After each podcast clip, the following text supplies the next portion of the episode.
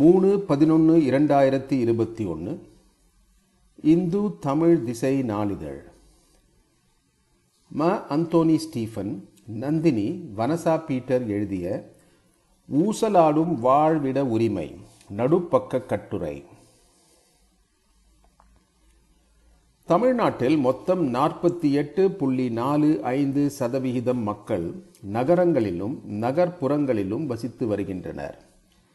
இரண்டாயிரத்தி பதினொன்று மக்கள் தொகை கணக்கெடுப்பின்படி தமிழ்நாட்டு மக்கள் தொகையில் இருபத்தி ஏழு சதவிகிதம் மக்கள் குடிசை பகுதிகளில் வசித்து வருகின்றனர்.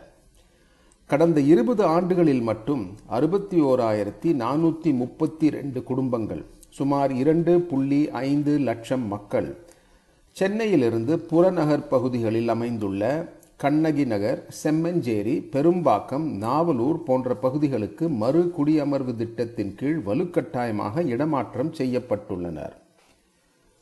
கடந்த ஐந்து ஆண்டுகளில், அதாவது இரண்டாயிரத்தி பதினைந்திலிருந்து இரண்டாயிரத்தி இருபது வரை, அறுபத்தி ஒன்பது குடிசை பகுதிகளில் காலங்காலமாக வசித்து வந்த பதினெட்டாயிரத்தி எழுநூற்றி இருபத்தி ஐந்து குடும்பங்கள், சுமார் எழுபத்தி ஐந்தாயிரம் நபர்கள் சட்டப்பூர்வமான அறிவிப்பு ஏதுவும் இன்றி வலுக்கட்டாயமாக அப்புறப்படுத்தப்பட்டுள்ளனர்.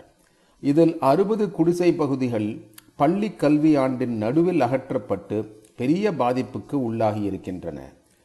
அகற்றப்பட்ட அறுபத்தி ஒன்பது குடிசை பகுதிகளில் ஐந்து பகுதிகள் மட்டுமே மறு குடியமர்வினால் ஏற்படும் சமூக தாக்கம் பற்றிய அறிக்கையையும் மறு குடியமர்வு நடைமுறை திட்ட அறிக்கையையும் தயார் செய்துள்ளன.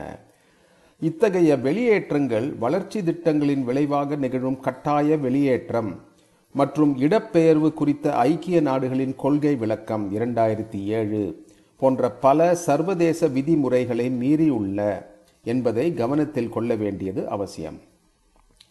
கண்ணகி நகர், செம்மஞ்சேரி, பெரும்பாக்கம் போன்ற மறு குடியமர்வு திட்ட பகுதிகளில் உள்ள உள்கட்டமைப்பு வசதிகளை ஆராய்ந்து குறை இருப்பின் அவற்றை அடையாளம் கண்டு சரி செய்ய இரண்டாயிரத்தி பத்தில் தமிழ்நாடு அரசால் தலைமை செயலாளரின் தலைமையில் உயர்மட்ட குழு அமைக்கப்பட்டது. இக்குழுவில் குடிசை பகுதிக்கான மறு குடியமர்வு மறுவாழ்வு கொள்கை வகுக்கப்பட வேண்டும் என முடிவெடுக்கப்பட்டது.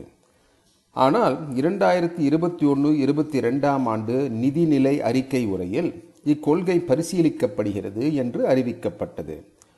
பன்னெண்டு அக்டோபர் ரெண்டாயிரத்தி இருபத்தி ஒன்று அன்று நகர்ப்புற வாழ்விட மேம்பாட்டு வாரியம் சில தொண்டு அமைப்புகளுடன் நிபுணர்களுடனும் இணைந்து மறு குடியமர்வு மறுவாழ்வு கொள்கை வரைவை ஆங்கிலத்திலும் பதினாறு அக்டோபர் இரண்டாயிரத்தி இருபத்தி ஒன்று அன்று தமிழிலும் வெளியிட்டது.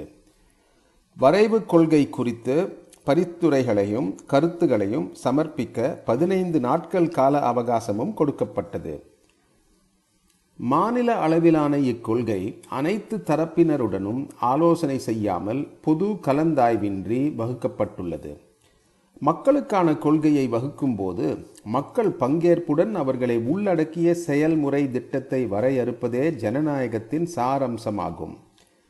அது மட்டுமல்லாமல் மக்களின் வாழ்க்கையையும் அடிப்படை உரிமைகளையும் தீர்மானிக்கும் வகையில் அமையும் கொள்கையை முடிவு செய்ய ஏன் இவ்வளவு அவசரம்? மாநில அளவிலான கொள்கையை முடிவு செய்யும் முன் மாநில அளவிலான கலந்துரையாடல் நடத்துவது மிகவும் இன்றியமையாதது. மறு குடியமர்வு மறுவாழ்வு கொள்கை வரைவை இறுதி செய்யும் வரை வலுக்கட்டாயமான வெளியேற்றங்கள் தடை செய்யப்பட வேண்டும். இக்கொள்கை பள்ளி கல்வியாண்டின் நடுவில் நடைபெறும் வெளியேற்றங்களை தடை செய்ய வேண்டும்.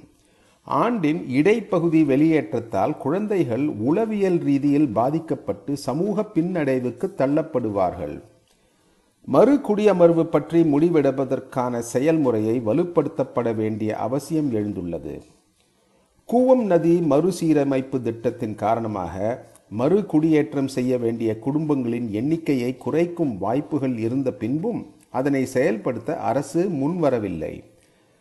அரசு அனைத்து சாத்தியங்களையும் ஆராய்ந்த பின்பு மக்களை இடமாற்றம் செய்வதை தவிர வேறு வழி இல்லை என்பதை உறுதிப்படுத்திய பின்னரே மறு குடியமர்வு பற்றி முடிவெடுக்க வேண்டும். முடிவெடுக்கும் இச்செயல்முறைகள் வரைவு மறு குடியமர்வு திட்டத்தில் இடம்பெற வேண்டும். குடிசை பகுதிகளில் வசித்து வரும் மக்களின் வாழ்விடமும் வாழ்வாதாரமும் சேர்ந்தே இருக்கும். ஆகவே அவர்களின் மாற்று இடங்களை அவர்களின் வாழ்வாதாரத்துக்கு அருகில் அமைத்து தருவது மிகவும் அவசியம்.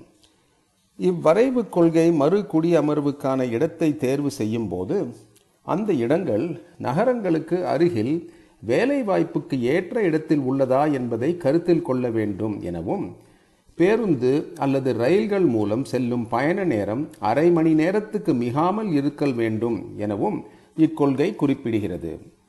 இல்லையென்றால் சென்னையில் வாழும் எளிய மக்களை பிற மாவட்டங்களில் அமைந்துள்ள எந்த ஒரு நகரப்பகுதிக்கும் இடமாற்றம் செய்ய இக்கொள்கை வழிவகுத்துவிடும்.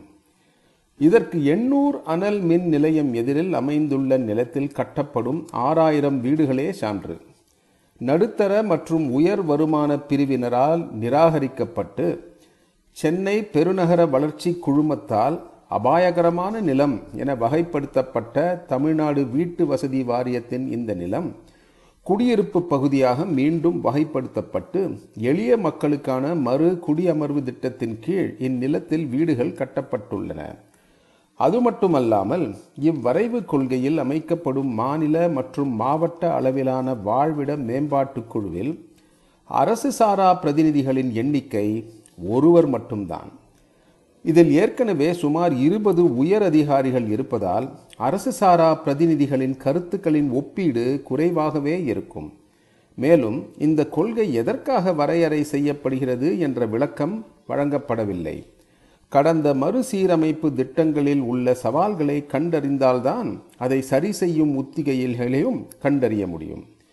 சமூக நீதியை நிலைநாட்டும் வகையில் பல புதிய கொள்கைகளையும் திட்டங்களையும் அறிவித்து செயல்படுத்தும் தமிழ்நாடு அரசு இந்த வரைவு கொள்கையையும் ஜனநாயக முறையில் பலதரப்பட்ட மக்களின் கருத்துகளையும் உள்ளடக்கிய கொள்கையாக அமைக்க வேண்டும். மா அந்தோனி ஸ்டீஃபன், சென்னை சமூக பணி கல்லூரி, சென்னை. நந்தினி வனசா பீட்டர், எளிய மக்களுக்கான தகவல் மற்றும் ஆராய்ச்சி மையம், சென்னை.